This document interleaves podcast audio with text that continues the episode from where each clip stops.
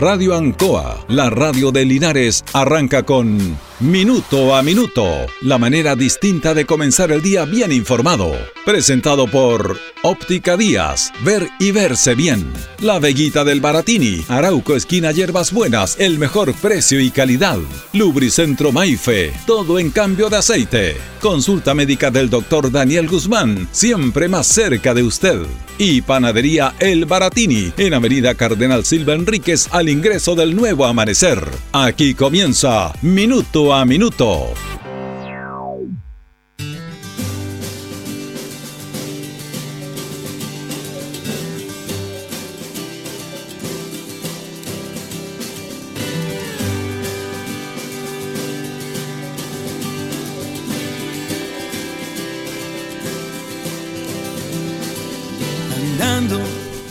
Fíjese que estamos, estamos leyendo una información que proviene de Estados Unidos y Canadá y que están en otra época ello de estival. Pero vamos a conversar en relación a, nuestra editorial y a lo que está pasando eh, en, este mundo con estas bajas temperaturas. Escuelas y clínicas de vacunación COVID-19 cerradas y un evento de atletismo clasificatorio para los Juegos Olímpicos pospuesto al oeste de Canadá y sectores de Estados Unidos experimentaban el lunes, ayer, récord históricos de temperaturas provocadas por una ola de calor inusual en Portland, Oregón y en Seattle, Estados Unidos, en el sector de Washington, dos grandes ciudades del noroeste de Estados Unidos conocidas por su clima normalmente frío y húmedo, la temperatura alcanzó su máximo nivel desde que se tienen registros. Llegó a los 46.1 grados de temperatura. 46.1 grados de temperatura en el aeropuerto de Portland el día lunes tras un récord de 44.4 en la víspera y de 41.6 en Seattle, según el Servicio Meteorológico estadounidense. Pero en el oeste de Canadá se llevó la corona a la localidad de Layton, en Colombia Británica. Batió el máximo histórico del país con una temperatura de 47.9 grados Celsius ayer lunes. En esta región los ventiladores y aires acondicionados están agotados y las ciudades han abierto centros de refrescamiento. Varias clínicas de vacunación contra el COVID-19 fueron cerradas y las escuelas anunciaron la suspensión de actividades debido al intenso y extremo calor. Una ola de calor prolongada, peligrosa, histórica, persistirá por toda esta semana, advirtió en Bionberg, Canadá, servicio meteorológico en ese sector. En un calor desértico y muy seco y caliente, dijo David Phillips, climatólogo principal de esta actividad eh, de este centro meteorológico. Somos el segundo país más frío del mundo y el más nevado, Canadá. ¿eh? A menudo vemos olas de frío y ventisca, pero pocas veces hablamos de un clima caluroso como este. Dice que Dubai, en pleno desierto, sería más fresco con lo que estamos viviendo ahora. Al otro lado de la frontera, los estadounidenses también están sufriendo temperaturas sofocantes en los estados del noroeste. Este nivel de calor es extremadamente peligroso.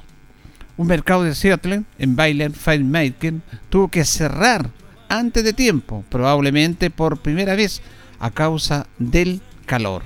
La mayoría de las veces es por la nieve, pero en forma increíble hoy día se cerró por el calor. La temperatura media en el mes de junio en Seattle es de 19 grados centígrados y está llegando a los 46. No muy lejos de allí, en la ciudad de Eugene, la última de las pruebas de atletismo de las selecciones estadounidenses para los Juegos Olímpicos tuvo que ser aplazada para el próximo domingo a causa de la ola de calor. La ola de calor debe ser un fenómeno conocido como cúpula de calor, las altas presiones atrapan el aire caliente en la región. La intensidad de esta cúpula de calor es tan rara estadísticamente que solo podría esperarse uno cada vez, cada mil años, escribieron los expertos en meteorología de Washington Post. Pero el cambio climático inducido por el hombre ha hecho que este tipo de eventos excepcionales sean ya más probables y cotidianos. Según Nick Bond, científico del clima de la Universidad de Washington, el cambio climático es un factor sin duda de estos cambios de temperatura. El elemento principal de este patrón meteorológico inusual es la cúpula de calor. El cambio climático es real. Nuestras temperaturas se han calentado aquí, lo que se ha hecho que este evento de calor sea aún más severo. Esta es una nota que aparece hoy día en Portal Emol en relación a, estas horas de altas temperaturas en, países como Canadá, sobre todo Canadá, que tiene temperaturas muy bajas, y el norte de Estados Unidos, en ciudades que tienen temperaturas promedio en el mes de junio de 19 grados, en esta semana tienen 46, 44 grados de temperatura, casi el doble o más que el doble de lo normal. ¿Y qué tiene que ver el calor con lo que estamos viviendo ahora? Este señor está hablando estupideces. Bueno, quiero hacer el, el con las con el, el otro extremo que estamos viviendo nosotros en estos momentos, las bajas temperaturas sobre todo lo que se vivió el día domingo, sábado, domingo y lunes. Mm, bajo cero, 3, 4, 5 grados bajo cero teníamos en la ciudad de Linares. Fíjese que la semana pasada, y yo de vez en cuando, uno de vez en cuando, a lo mejor a usted también le pasa, ve películas y se las repite. Que son tan interesantes que las vuelve a ver. Yo creo que a todos nos ha pasado eso. Uno tiene un grupo de películas favoritas en el cual las ve una y otra vez. Bueno, volví a ver la semana pasada, el día después de mañana. La he visto como cinco o seis veces esa película. Bueno, y tiene que ver, usted que vio esa película, para los que no, yo creo que la gran mayoría ha visto esa película, es una película, pero está asociada justamente a esto, a los cambios de temperatura, a, a lo que está pasando en el mundo actual no al nivel dramático que se vio en esa película, en el que el, mundo, la gente moría congelada. Era impresionante esa ola de frío que había. Y la verdad que uno va mirando el tema, es una película interesante, pero también está asociada a lo que está viviendo el mundo.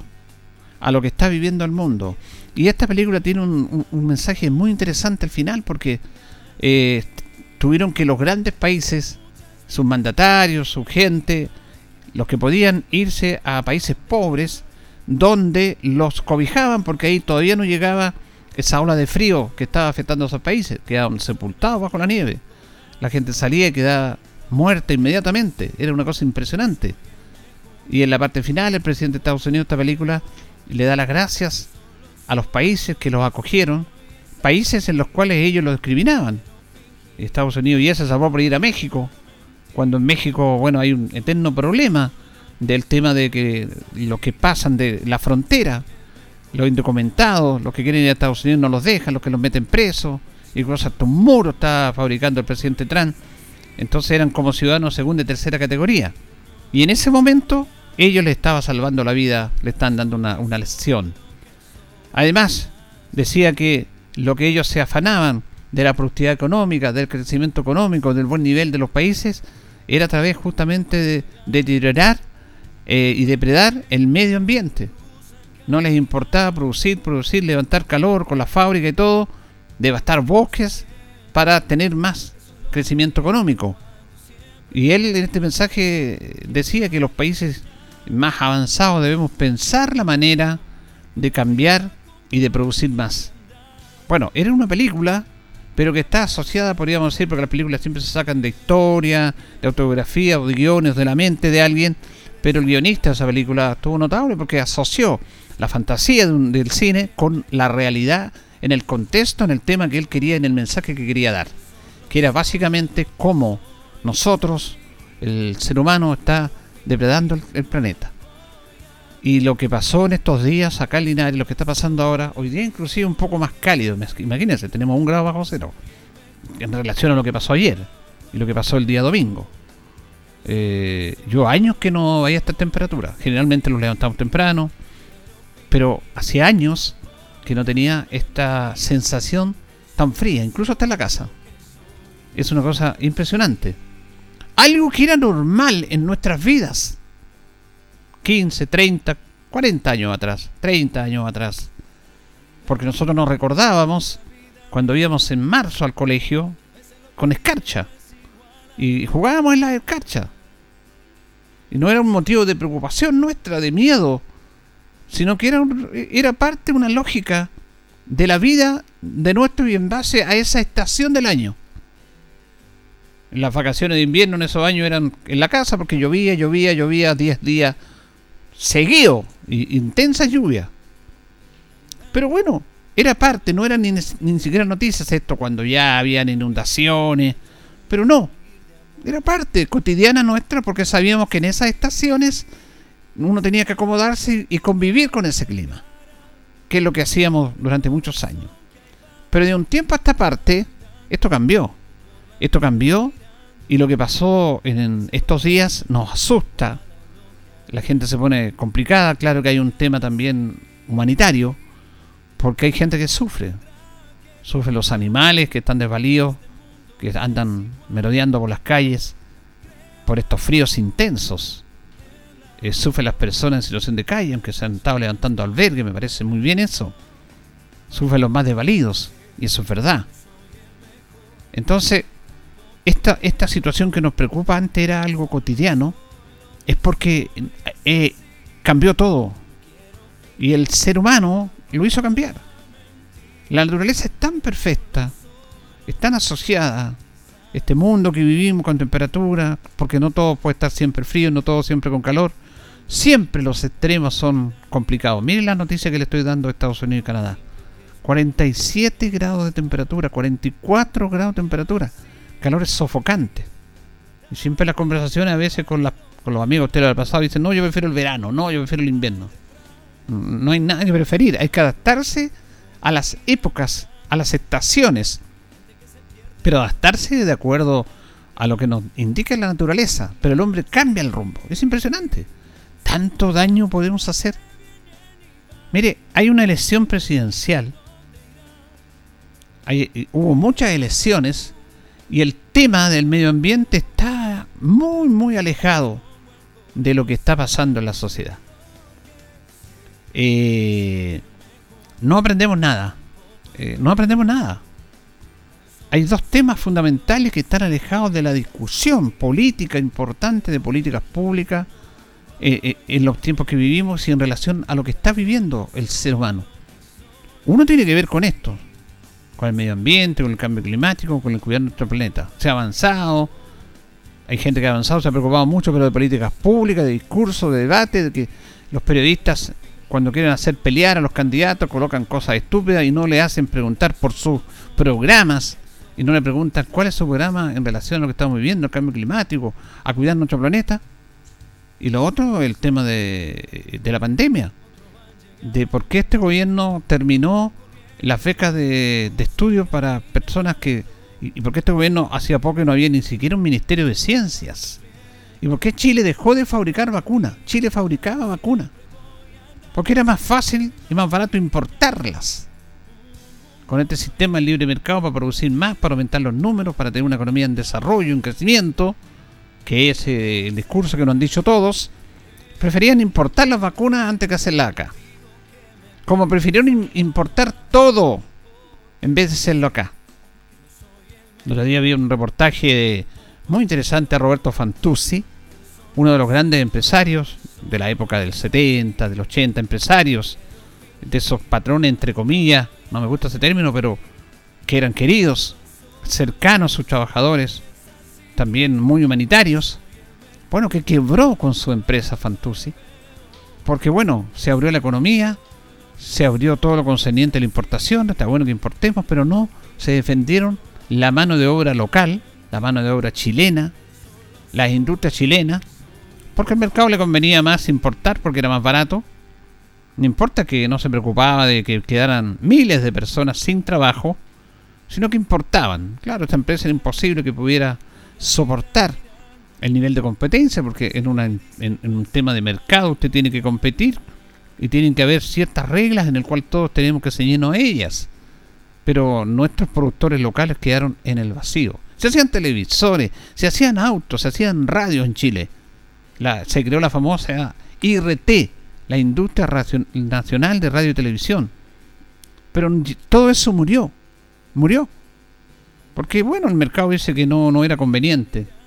Era, era mejor importar que hacer las cosas en Chile. Bueno, el tema de las vacunas, porque Chile hacía vacunas, no sé si la conté acá, uno ya tiene tantas cosas en la cabeza. Eh, no sé si lo, alcancé a contar esa historia o lo vamos a tratar de volver a reiterarla o si no la reiteramos, darla a conocer. ¿Cómo se mató la industria de la vacuna en Chile?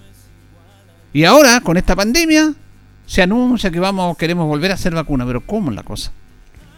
Habían becas de personas que, que tenían que ir a estudiar afuera de ciencia, científico, para poder desarrollar más conocimiento y después aplicarlo acá en Chile. Se quitaron las becas. No, no era rentable las becas.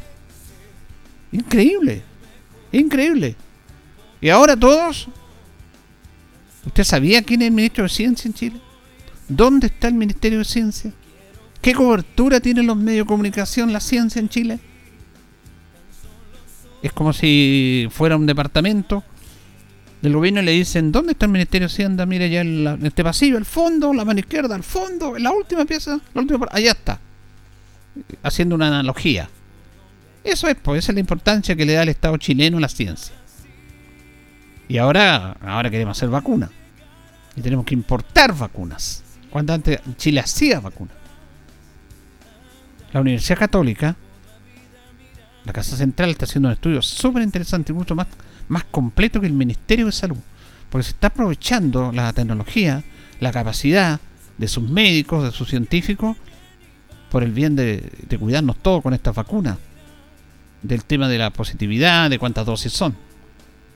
En todo este tema que yo le estoy contando de todas estas mezclas, todo sirve, todo sirve para ir eh, ampliando el espectro y, y, conversando con ustedes en relación a cómo el ser humano hace tanta estupidez y no somos nada ante la naturaleza. Nada. ¿Se imagina usted lo que debe estar pasando esa gente en Estados Unidos y Canadá con esta temperatura? ¿Se imagina usted todos los días con temperatura de 40 grados? En sectores poblacionales, habitacionales, de clases sociales o de casas sociales. imposible vivir con, con la magnitud de los metros de las viviendas con esos calores o mucha gente está sufriendo con estas tremendas temperaturas. Esto era producto antes normal del frío en invierno, del calor en verano y nos habituamos y éramos teníamos que compartir con eso, vivíamos nuestras vidas y no nos, no nos no nos ponían nerviosos. Ahora cambia la cosa. Algo que debería ser normal no es normal. Entonces, yo, cierto, hacía tiempo que no había estas temperaturas bajos. Ayer fuimos al teatro, a la actividad del Consejo Municipal 9 y cuarto de la mañana y era terrible el frío. ¿Y cómo se veía eso? Pero antes nosotros íbamos al colegio, íbamos contentos, felices, no nos asustábamos del frío. Nos poníamos guantes, las, mamás, los papás nos abrigaban y íbamos al colegio y se acababa el problema. Ahora no. Ahora es motivo de preocupación porque somos muy frágiles y porque no entendemos el daño que hacemos como sociedad, algo tan maravilloso que nos regala la vida que es la naturaleza y estamos trastocando la naturaleza. Y esto se tiene que ver, los grandes países industrializados tienen que hacerse cargo de esto.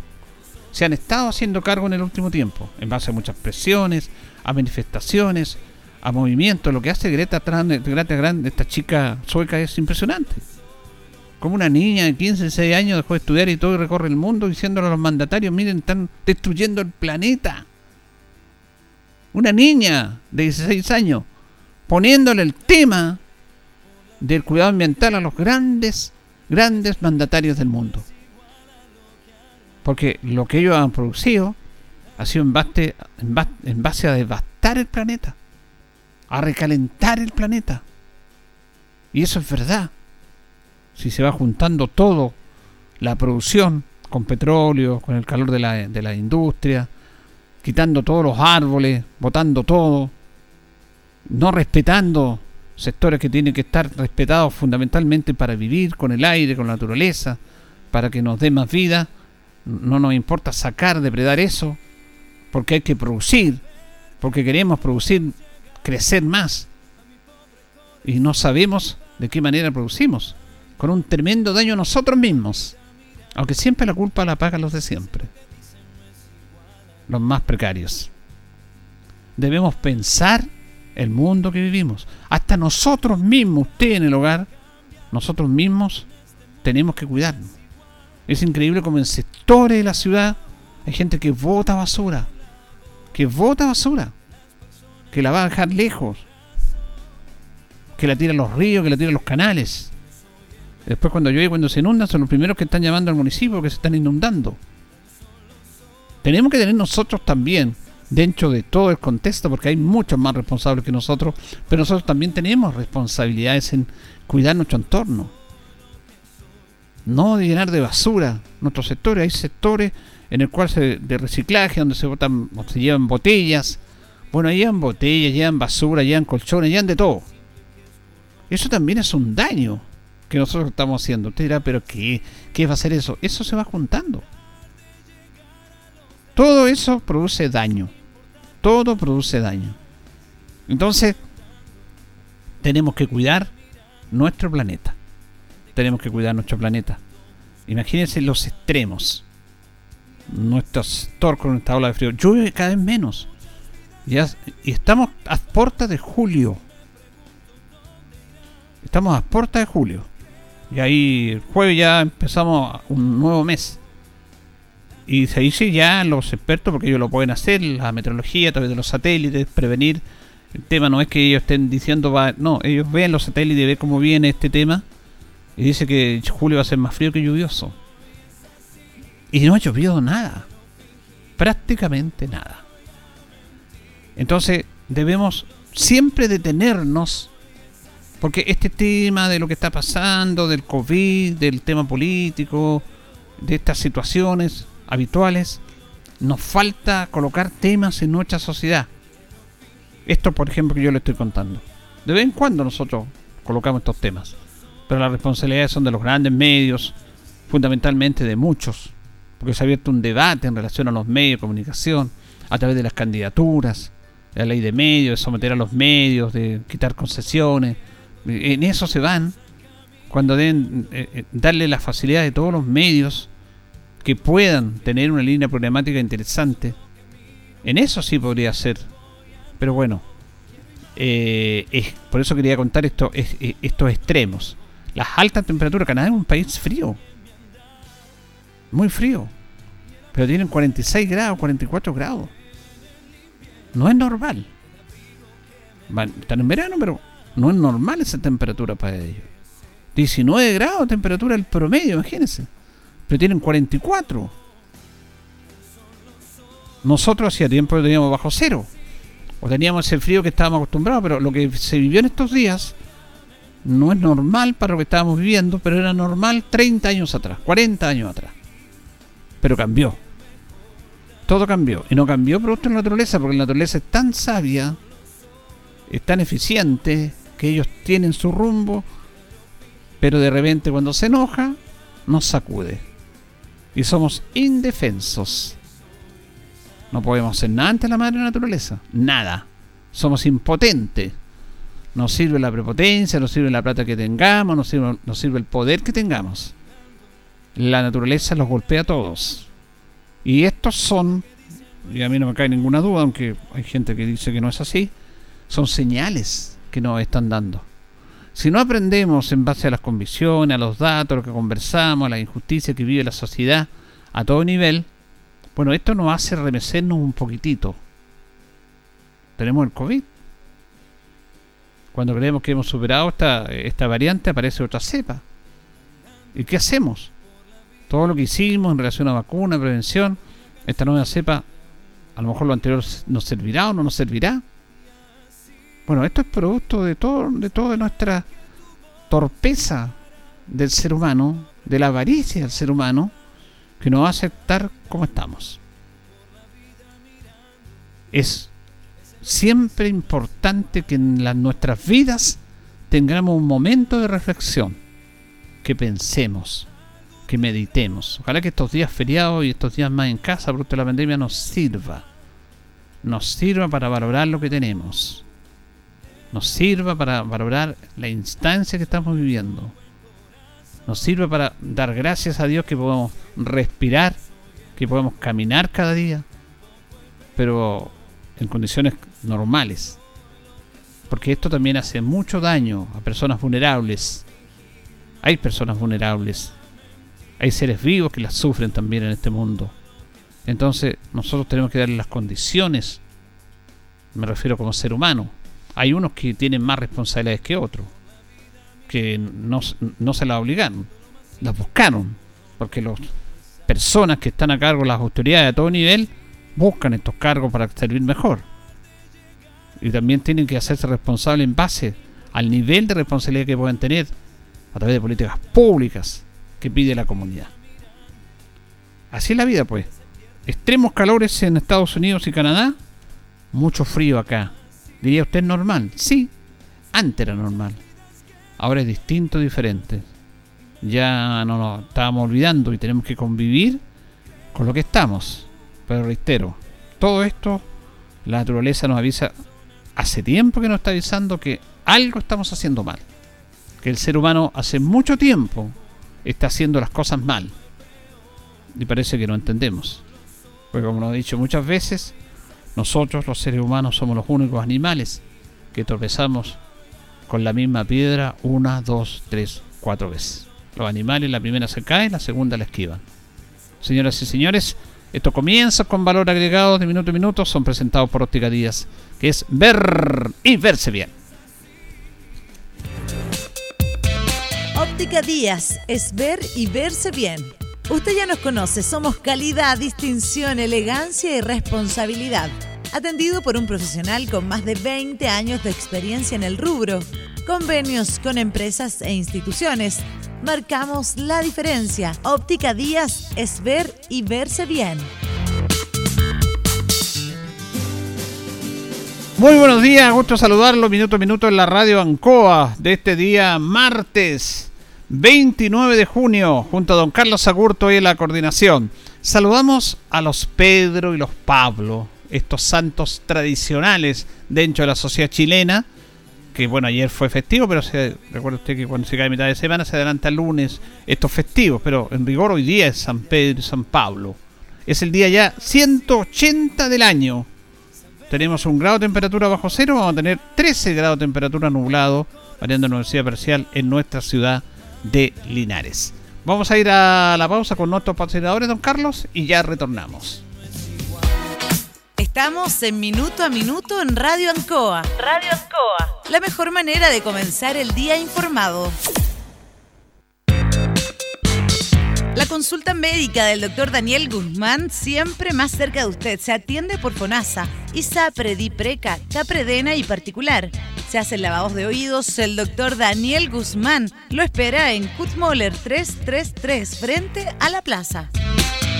Lubricentro Maife, todo en cambio de aceite. Le dejamos su vehículo como nuevo. Personal calificado, una atención cercana, convenios con empresas e instituciones. Maife, el lubricentro de Linares, ubicado en Esperanza 633, entre Lautaro y Yumbel.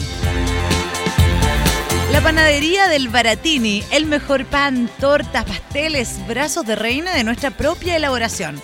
Abarrotes, cecinas, frutas y verduras. El mejor precio y la mejor calidad. Lo esperamos en Avenida Cardenal Silva Enríquez, al ingreso del nuevo amanecer. Estamos a su servicio. Óptica Díaz es ver y verse bien. Usted ya nos conoce, somos calidad, distinción, elegancia y responsabilidad. Atendido por un profesional con más de 20 años de experiencia en el rubro, convenios con empresas e instituciones. Marcamos la diferencia. Óptica Díaz es ver y verse bien.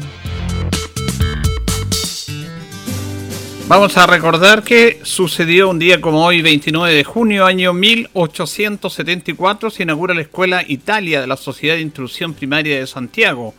En el año 1885 nace el compositor chileno Pedro Humberto Allende, primer músico en obtener Premio Nacional de Arte en el año 1945.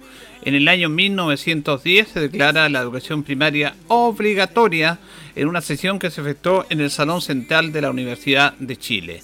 Y en el año 1973, un día como hoy, movimiento militar en Santiago. El levantamiento estuvo a cargo del Regimiento Blindado número 2 en un frustrado intento de derrocar al entonces presidente Salvador Allende. Esta acción fue conocida con el nombre de El Tanquetazo, pues los militares alzados sacaron tanques a las calles.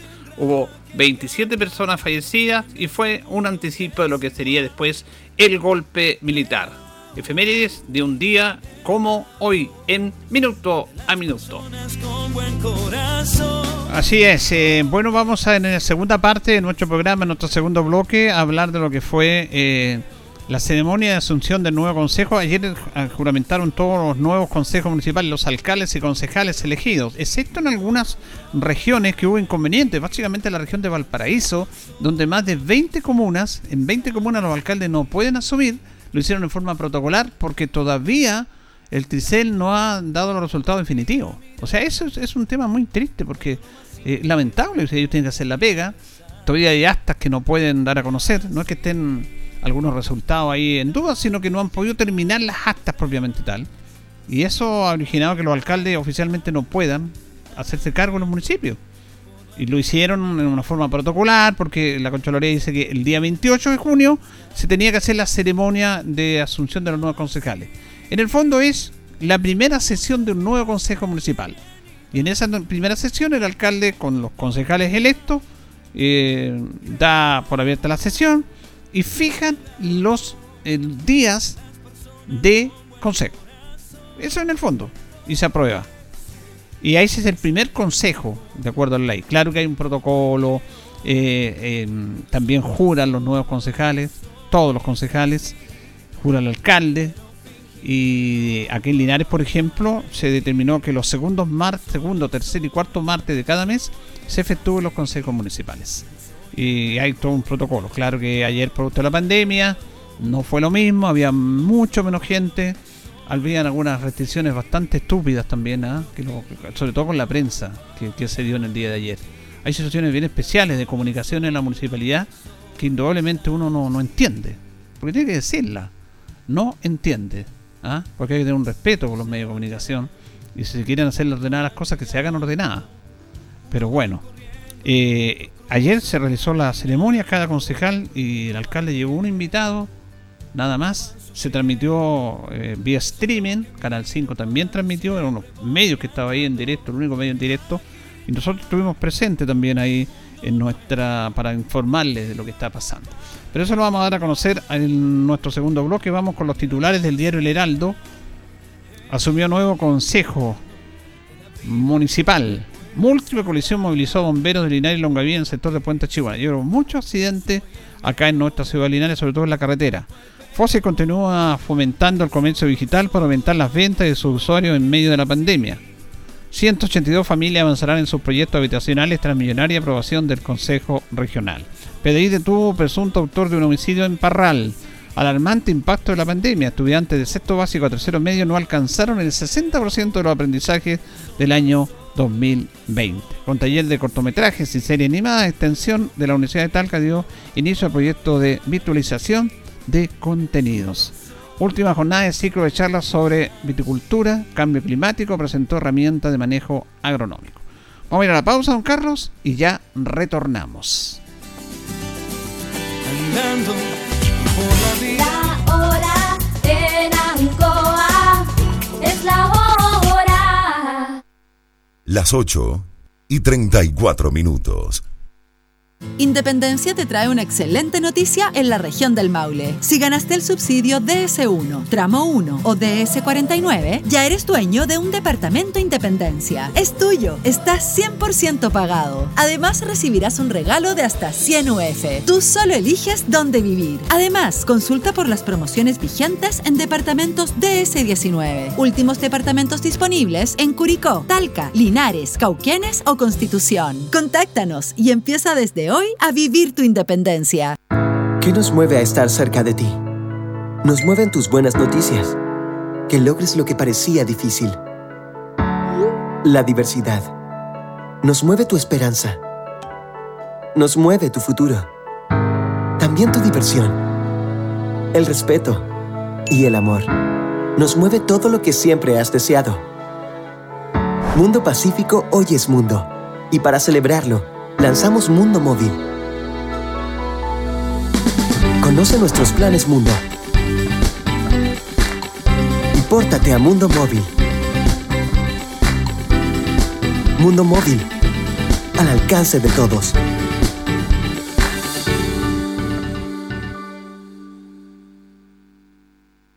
En CGE nos preocupamos por tu seguridad. La intervención de medidores o las conexiones directas a la red eléctrica pueden provocar graves accidentes, interrupciones del servicio y variaciones de voltaje con quema de tus electrodomésticos. Este es un delito realizado por bandas organizadas. Te invitamos a denunciar de manera anónima a las bandas que ofrecen conexiones fraudulentas enviando un correo a denuncias.cge.cl o en nuestra página web cge.cl. Cuida a tu familia y vecinos. Denuncia a quienes te ponen en peligro. CGE, juntos por tu seguridad.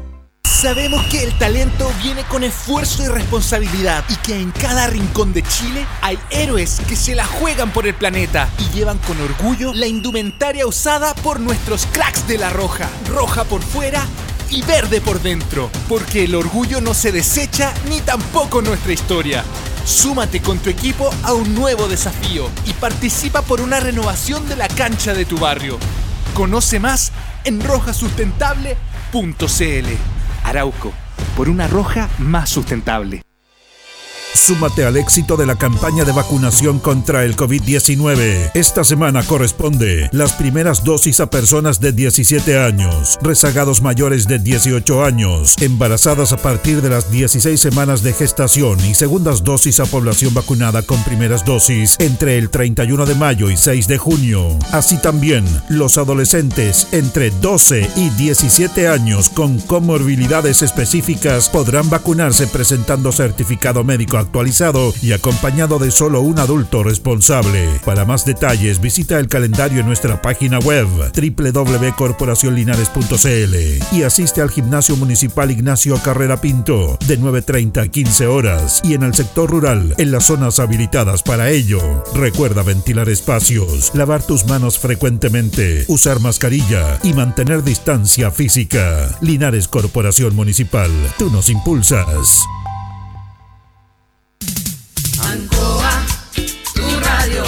Somos el 95.7 Radio Ancoa. La radio de Linares, más cerca de ti.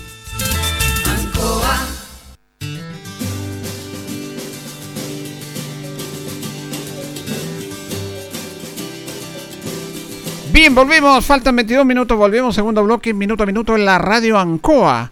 Bueno, ayer se efectuó la ceremonia de investidura del nuevo Consejo Municipal que va a estar en función hasta el año 2024. Recordemos que este Consejo tiene que haber asumido en diciembre, 6 de diciembre del año 2020.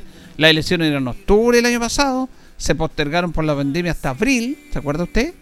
Y bueno, de ahí también se volvieron a postergar hasta mayo, hasta que se realizaron estas, son más de 7, 6 meses, 7, 8 meses, pero este periodo termina en año 2024.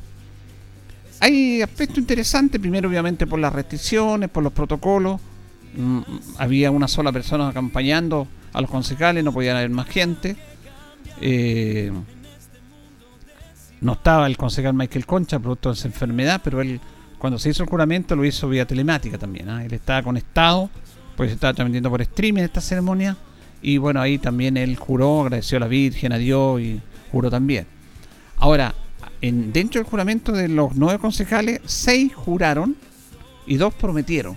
Porque cuando el secretario municipal, Paula Aguayo, que es secretario municipal, él tiene que tomarle la, eh, eh, todo lo concerniente al juramento, dice, juras o promete. Hubo dos que prometieron. Eh, este es un detalle periodístico nada más.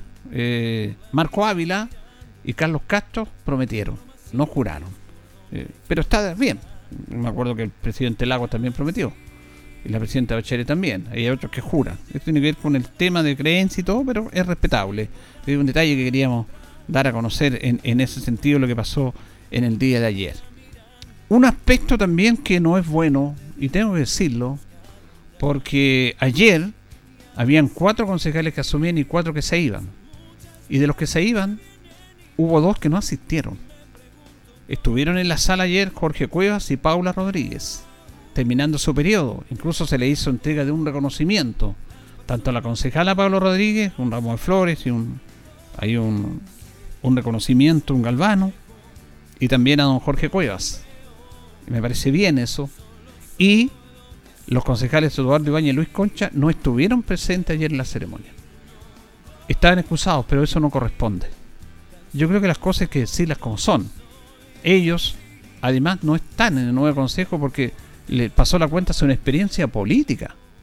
Porque perfectamente, si hubieran estado, habrían estado electos. No cae ninguna duda que Luis Concha habría sido electo concejal. Eduardo, Eduardo Ibañez tenía un gran trabajo medioambiental. Pero también tuvieron problemas con las inscripciones.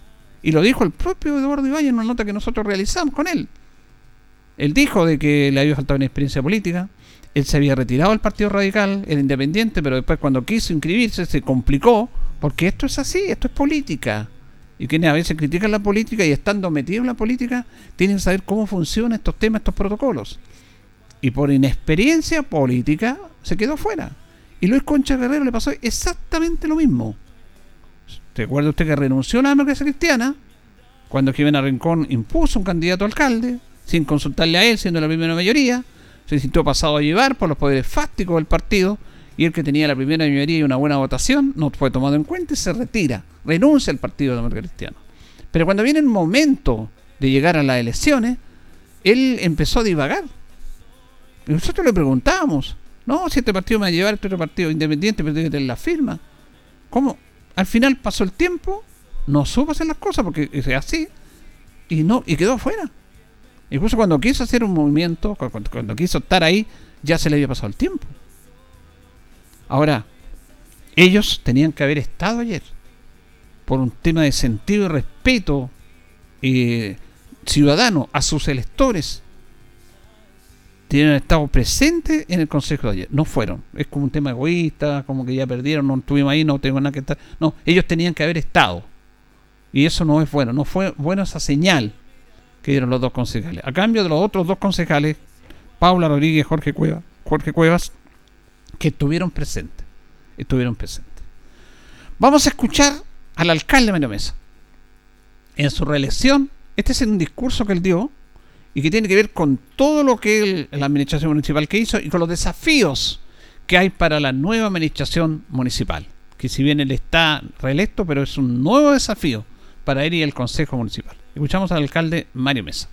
Jorge Cuevas van a estar siempre presentes en el corazón del municipio y las puertas están abiertas para ustedes. Saludar a todos y a cada uno de mis colegas concejales, Cintia Labraña, Miriam Alarcón, Cristian González, Fallo Vargas, don Carlos Castro, Jesús Rojas, Marco Ávila, y decirles que les propongo el segundo y el tercer martes de cada mes para sesionar de manera ordinaria. ¿Estamos de acuerdo, señores concejales? Segundo, tercer y cuarto. Saludar a mi madre, a los funcionarios municipales que están acá presentes el día de hoy, a los medios de comunicación, a la familia del nuevo cuerpo de concejales 2021-2024. Y saludar también a las personas que nos están siguiendo vía streaming por las redes sociales a las personas, a las autoridades civiles, militares y eclesiásticas que también se les extendió esta invitación. Hemos culminado un largo camino de esfuerzo y de trabajo que termina hoy, este día 28 de junio del año 2021. Felicitaciones. Marcado por un antes y un después. Gracias a los señores concejales que nos acompañaron en este proceso. Y retomamos un nuevo proceso en el que hemos trabajado incansablemente por lograr los sueños y esperanzas de todos y cada uno de nuestros vecinos. Junto a ustedes hemos trabajado en al menos cuatro pilares estratégicos, progreso, seguridad, mejoramiento de nuestros servicios municipales e identidad. Hace cuatro años exactamente, en este teatro, comenzamos a materializar una de las primeras obras importantes y trascendentes para la ciudad, que era el recambio lumínico LED a más de 9.000 puntos dimos sensación y certeza de seguridad a los vecinos y las vecinas cuando salen temprano por sus casas por las mañanas y llegan tardes por la noche. Y eso es seguridad. Pero además nos comprometimos que íbamos a generar un recambio lumínico en todos los sectores rurales. Hoy el sector de Palmilla tiene un recambio lumínico LED total y hemos iniciado la licitación del recambio lumínico en el sector de Guadantón, San Bartolo, Los Batros, para continuar con Vara Gruesa y en todos los sectores rurales junto a este nuevo Consejo Municipal. En cuanto al mejoramiento de los servicios municipales, nos abocamos en aquellos que están vinculados con el corazón de la gestión. La Dirección de Obras Municipales es aquella que recibe un sinnúmero de proyectos, de inversiones. Por eso hicimos esfuerzos importantes por tener una nueva remodelación, pero además Linares cuenta contar de el 7 de diciembre del año 2017 con un nuevo plano regulador. Este plano ha permitido que en los últimos años se hayan ingresado un sinnúmero de proyectos habitacionales de integración para los vecinos y vecinas que componen la clase media y los sectores más vulnerables. Este plano regulador, durante la vigencia de este Consejo que termina, ha tenido importantes beneficios, ha duplicado el número de áreas de sector urbano a más de 2.400 hectáreas. Sin embargo, este nuevo Consejo Municipal, señores concejales, tenemos un compromiso en los próximos cuatro años de gestión, que realizar aquellas modificaciones necesarias para traer más inversión privada. Es lo que se llaman seccionales, enmiendas y es una tarea de largo aliento. La Dirección de Tránsito hemos realizado un trabajo para que las renovaciones de nuestras licencias de conducir hoy tardan menos de 24 horas. Hemos semaforizado más de seis intersecciones en nuestra ciudad junto al Consejo Municipal que nos está antecediendo. Hemos demarcado en estos años nuestras calles y avenidas, hemos instalado un sinnúmero de tachas reductoras de velocidad, hemos instalado más de 64 nuevos paraderos y 18 que vienen en curso, hemos instalado más de 60 nuevos bicicleteros, hemos reparado calles y baches y hemos pavimentado con recursos 100% municipales todos los veranos caminos tales como la Avenida del Almendro, Camino El Pato, Camino la Torre, San José de Quinipeumo, Camino Llano con San Antonio Encina, San Víctor Álamos y Alto el Manzano La Isla. Hemos asfaltado el camino a Las Vegas, hemos mejorado la avenida Esfuerzo, hemos pavimentado el camino a la empresa, hemos asfaltado el camino Guadantún, San Bartolo y Los Batos, es decir, más de 40 kilómetros de asfalto que se han materializado en estos últimos cuatro años.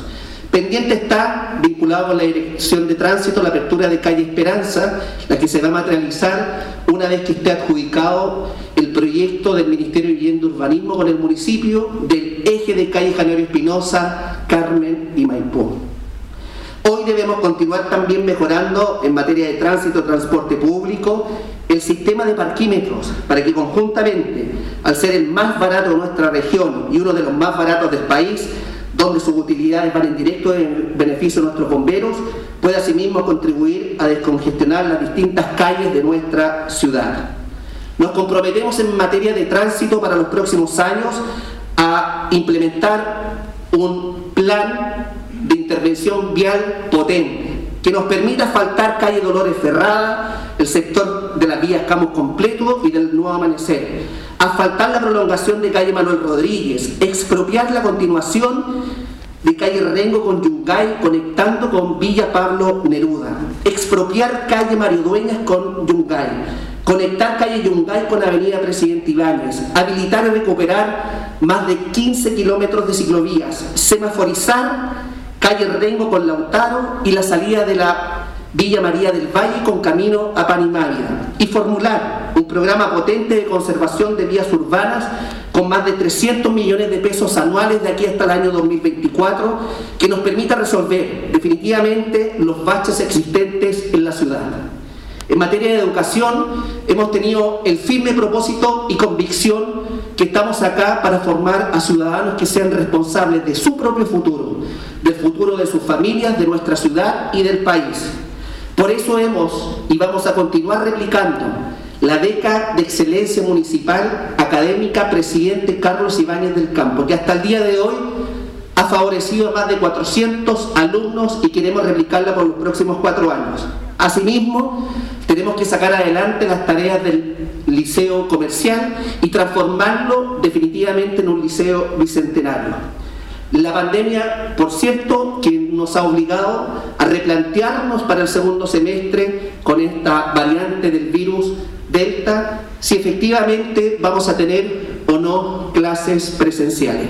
Estamos escuchando a todas las comunidades educativas, pero particularmente a nuestros padres, a nuestros apoderados, a nuestros niños y a nuestras niñas y a los profesores para tomar la mejor decisión que vaya en directo beneficio de nuestros alumnos. También nos comprometemos, junto a este nuevo Consejo Municipal, a mejorar la conectividad de los sectores rurales para que nuestros niños y niñas tengan la misma igualdad de oportunidades que los niños de los sectores urbanos. En materia de salud, la pandemia sin lugar a dudas durante este año y medio ha generado esfuerzos por parte de los distintos equipos municipales que ustedes han conocido. Nos comprometemos conjuntamente a tener habilitada esta farmacia comunitaria, doctor Servando Muñoz Orellana, a tener una farmacia móvil y a disponer de una clínica odontológica municipal. En materia de seguridad, hemos dado pasos sustantivos para resguardar la seguridad de los hogares de nuestras familias y también de los espacios públicos. Hoy nuestra ciudad cuenta con una oficina comunal de seguridad pública en el corazón de nuestra plaza que es atendida con más de 30 personas que trabajan 24 horas del día y los 7 días de la semana, con un teléfono que es el 1480, siendo siempre la primera respuesta a las distintas solicitudes de la emergencia y a las distintas solicitudes de la comunidad. Disponemos de vehículos, de motocicletas y más de 12 cámaras de televigilancia y estamos trabajando coordinadamente con carabineros, investigaciones, bomberos y los múltiples servicios a la comunidad. En los próximos años nos comprometemos a implementar más de cuatro oficinas comunales de seguridad pública en el sector norte, en el sector sur, oriente y poniente, Villas Camus, Nuevo Amanecer, Yerba Buena Oriente y en el sector de la Villa Pablo Neruda. Además, habilitaremos más de 100 cámaras de televigilancia y nos comprometemos a adquirir los terrenos para la construcción de un nuevo cuartel de bomberos para el sector del Nuevo Amanecer. En materia de identidad, hemos dicho que más allá de la construcción de cemento, de asfalto y de obras materiales, si no logramos el compromiso decidido de todos y cada uno de nosotros, el sentido de pertenencia y arraigo con nuestro pasado en común, con nuestras costumbres, con nuestras tradiciones, con fechas históricas, no podremos lograr el crecimiento tan anhelado. Y por eso vamos a mantener vía nuestras tradiciones vinculadas con la fiesta del 6 de abril, la patria comienza en Linares, la fiesta de la primavera y la semana de la chilenía. En materia de progreso, nuestro trabajo va a toda máquina en lo que va de este periodo en obras entregadas y en obras pendientes de su ejecución para hacer de Linares una mejor ciudad para vivir. Ya está entregado a la comunidad las obras de entrega de acceso a nuestra ciudad. Ya se encuentran en etapa de ejecución con recursos externos las obras de mejoramiento de la avenida León Bostos en las próximas semanas se inicia el llamado a licitación de la construcción del hogar San Camilo para dar dignidad a nuestros adultos mayores. En la próxima semana también se inicia la licitación de las obras de pavimentación de las principales calles de nuestra ciudad por más de 250 millones de pesos.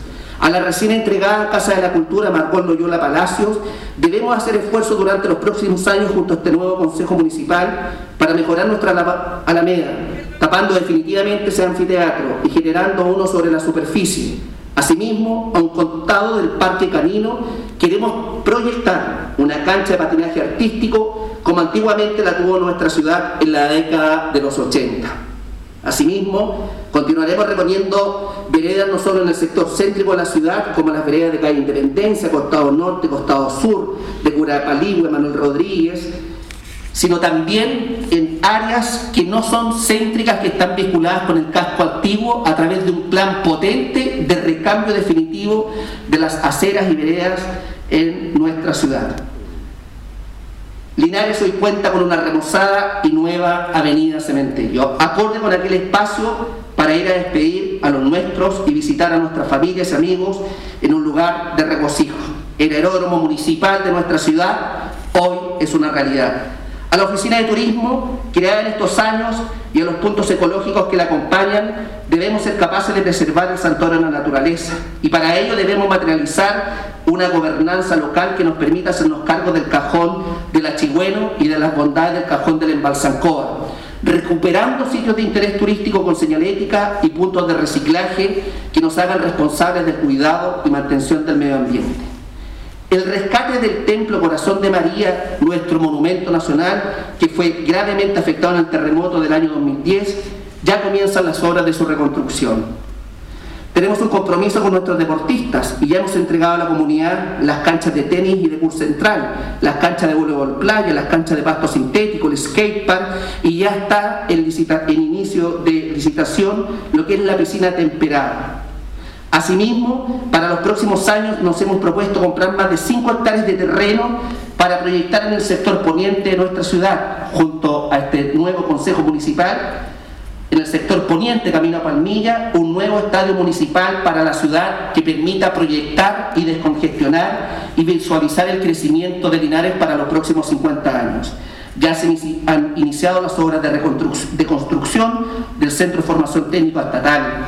Hoy nuestra ciudad cuenta con una nueva biblioteca pública que nos hace sentir orgullosos de nuestro patrimonio inmaterial. A fines de este año comienzan las obras de mejoramiento de calle General Espinosa, Carmen y Maipú. Trabajaremos para concretar definitivamente en los próximos años las obras de mejoramiento de la avenida Presidente Ibáñez, el mejoramiento del Parque Rengo Brasil y de calle Manuel Rodríguez con avenida El Bosque antes del año 2024.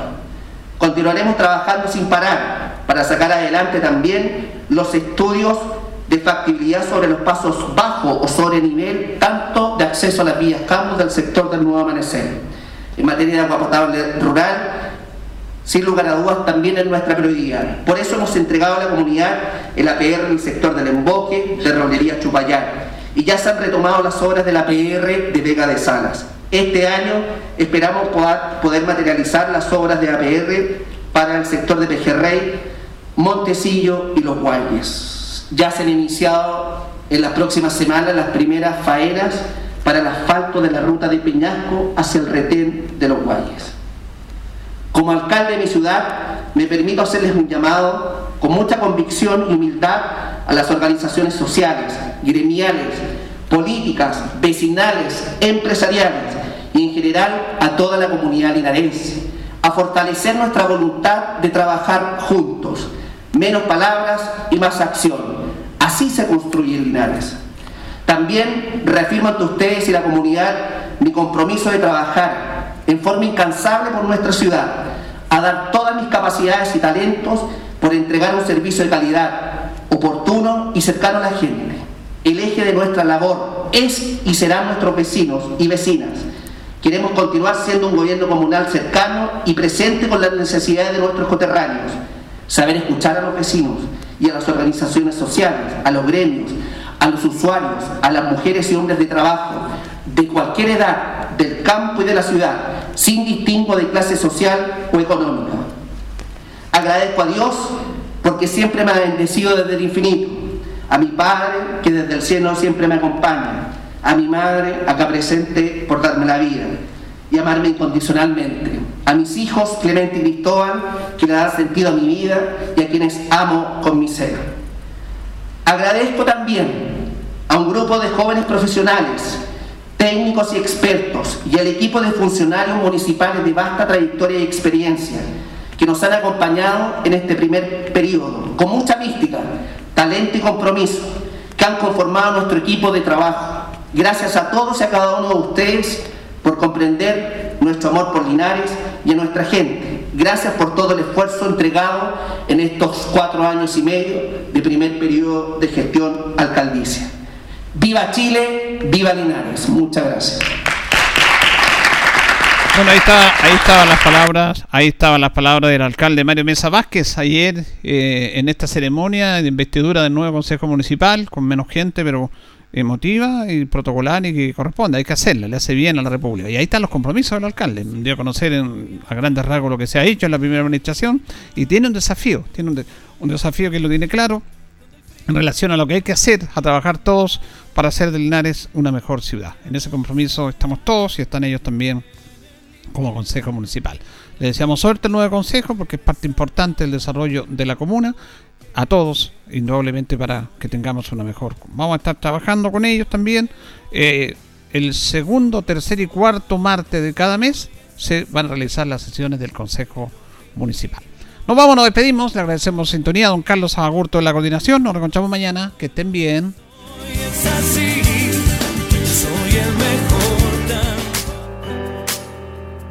Radio Ancoa 95.7 presentó Minuto a Minuto. Noticias, comentarios, entrevistas y todo lo que a usted le interesa saber. Minuto a Minuto. Gracias por su atención.